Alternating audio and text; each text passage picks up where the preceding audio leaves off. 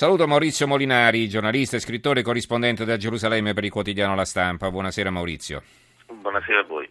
Allora, la stampa proprio mi è arrivata adesso, oltre all'apertura che, della quale naturalmente vi do conto, Eternit, sentenza beffa, la Cassazione, reato prescritto fin dal primo grado, i parenti, vergogna, c'è poi un articolo di fondo, diritto senza giustizia, firmato da Michele Brambilla e poi di spalla c'è un tuo articolo eh, dalla tua corrispondenza da Gerusalemme, a Gerusalemme con l'incubo del killer solitario. Volevo dare lettura, eh, poi sentiremo anche eh, cosa hai scritto magari, ma più che altro che cosa sta succedendo ora in Israele. Volevo dare lettura eh, del fondo di Alberto Negri sul Sole 24 Ore che ci offre anche qualche spunto per rivolgerti alcune domande. La polveriera in Medio Oriente e l'assenza dell'Europa, il titolo dell'articolo di Negri. All'indomani della seconda guerra mondiale l'Europa contava per il 50% del PIL mondiale, oggi per il 20%. Se non vuole essere condannata all'irrilevanza politica ed economica deve puntare sull'unico patrimonio che non sia ancora del tutto svalutato, i principi di libertà, democrazia, laicità e giustizia sociale. Questo vale anche per l'atteggiamento da assumere sulla questione medio orientale, perché di questo si tratta quando si affronta la crisi più profonda della nostra eh, aspettate, scusate, qui c'è qualche problema di illuminazione pure. Allora, eh, si affronta la crisi più profonda delle, alle, alle, nostre porte insieme all'Ucraina, che promette tragici sviluppi come l'ex Jugoslavia. Possiamo spingere Putin a restituire la Crimea quando non osiamo chiedere a Israele di liberare i territori occupati nel 67 e a consentire a uno Stato palestinese? Evidentemente no, se non lo faremo lasceremo sempre più spazio al terrore, alla propaganda dell'Islam radicale di Hamas e della Jihad, abbandonando all'insicurezza perpetua arabi e ebrei. E poi più avanti eh, lui eh, sostiene con forza che l'unica soluzione è quella di due eh, stati, quindi lo Stato palestinese e lo Stato israeliano. Abbiamo anche una telefonata in onda, però prima di mandarla eh, sentiamo te Maurizio. Allora, eh, intanto che cosa sta succedendo in Israele a meno di 48 ore dal terribile attentato nella sinagoga?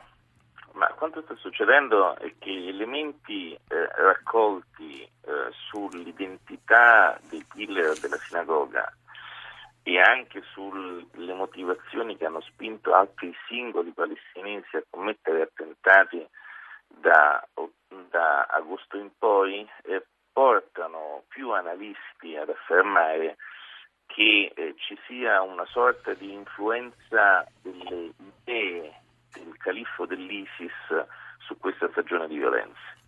Non una regia tecnica, operativa, organizzativa, cioè il califfato non è in grado di condizionare quello che avviene in questo paese, ma si tratta di giovani arabi single che attingono le loro idee da internet, eh, si nutrono di questo odio religioso e stanno sovrapponendolo al nazionalismo palestinese.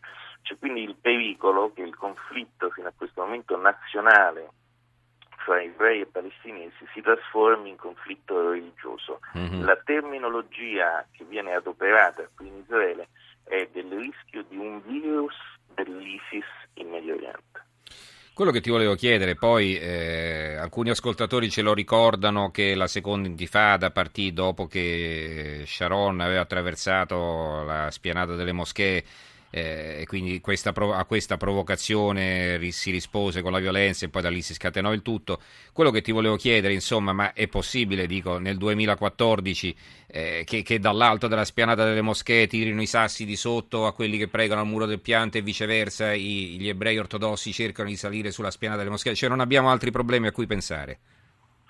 Sì, il punto è che il conflitto fra israeliani e palestinesi, che ormai è vecchio di 150 anni, non ha trovato una composizione non l'ha trovata perché c'è un disaccordo di fondo. Gli israeliani non vogliono lasciare gli insediamenti in Cisgiordania, che chiamano Giudea e Samaria, e i palestinesi non vogliono rinunciare al diritto al ritorno dei profughi nel 1948.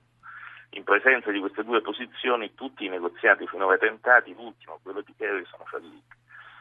La persistenza di questo conflitto si sovrappone a un Medio Oriente in decomposizione e appunto paventa il rischio di un'intifada religiosa e questo è il nuovo scenario che abbiamo di fronte.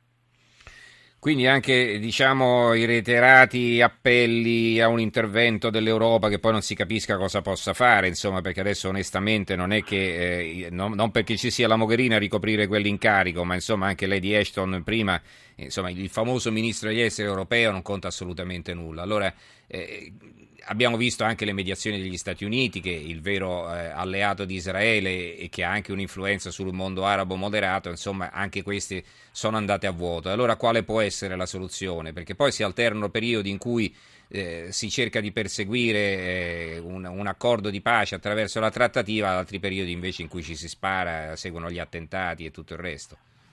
La mia impressione è che la soluzione deve venire dall'interno dei due campi, se i due campi non decidono di accordarsi e fare dei compromessi non si va da nessuna parte. Le pressioni esterne non hanno funzionato per 150 anni e non è detto che funzionino nei prossimi 150 anni. Può invece emergere all'interno dei due campi la necessità oggettiva di accordarsi con l'altro facendo dei compromessi per scongiurare pericoli maggiori. Attenzione perché quello che sta avvenendo in Medio Oriente da Baghdad ad Ankara, dal Cairo a, a Doha, è talmente grande in termini di sconvolgimenti, di confini, di interessi economici, che potrebbe spingere a un, anche a una svolta improvvisa in Medio Oriente. Però la logica è interna, secondo me, non esterna. Mm-hmm. Abbiamo una telefonata e poi ti salutiamo se puoi rispondere a questo nostro ascoltatore Piero da Treviso. Buonasera. Eh, buonasera dottor Menzorati, buonasera signor Maurizio che ha esposto e eh, condivido quasi mh, mm, buona parte delle sue eh, cose esposte. Sì. Non condivide che possa venire fuori una soluzione mm, diciamo, da un accordo che possa nascere tra Israele e paesi arabi perché lo vede letteralmente impossibile. Ho avuto modo di parlare con gli israeliti e ebrei che hanno proprio per cultura un, un diniego diciamo, del uh, dialogo con l'altro mondo e gli arabi sono diciamo, lo stesso fanatismo. Con questi due modi di vivere con fanatismo una realtà che viene inculcata fin da piccoli e viene tramandata da padre e figlio, da nonno a nipote, è letteralmente impossibile. Io suppongo che l'unico modo possibile sia quello di un, diciamo, usiamo la parola governatorato, cioè un qualcosa di provvisorio che deve portare a far sì che una soluzione venga a, a essere accettabile. Cioè chi deve intervenire secondo lei? L'ONU per esempio? Eh, secondo me è solo l'ONU, ma l'ONU deve avere i poteri dai diversi Stati membri, che sia uh-huh. del, del, G20, del G28, del, dell'Europa. De... Se si potenzia l'ONU, uh-huh. l'ONU può avere questa funzione di presiedere quei posti caldi, diciamo molto a rischio, in modo da portarli a un'accettazione reciproca che sia di religione, che sia di, di è stato culturale. È chiaro Piero, quindi solo, lei dice... Eh. Solo, mm. solo, l'ONU può fare diciamo, un intervento che sia diciamo, proficuo da portarli dopo all'autonomia, che dopo Grazie. fuori nuove geografie. Grazie Piero del suo intervento. Molinari se vuoi rispondere, prego. Grazie Piero, io ho avuto la possibilità di seguire le Nazioni Unite da vicino per 14 anni dalla sede di New York.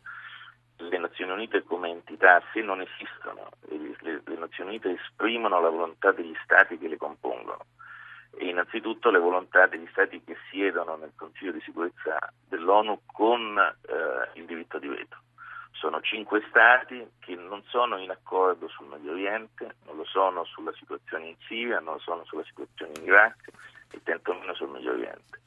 Fino a quando questi cinque stati non si metteranno d'accordo e segnatamente Europa e Stati Uniti da una parte e Russia dall'altra, non ci potrà essere un ruolo dell'ONU, anche se naturalmente è auspicabile. Grazie allora Maurizio Morinari, giornalista, scrittore, corrispondente da Gerusalemme per il quotidiano La Stampa. Grazie e buonanotte.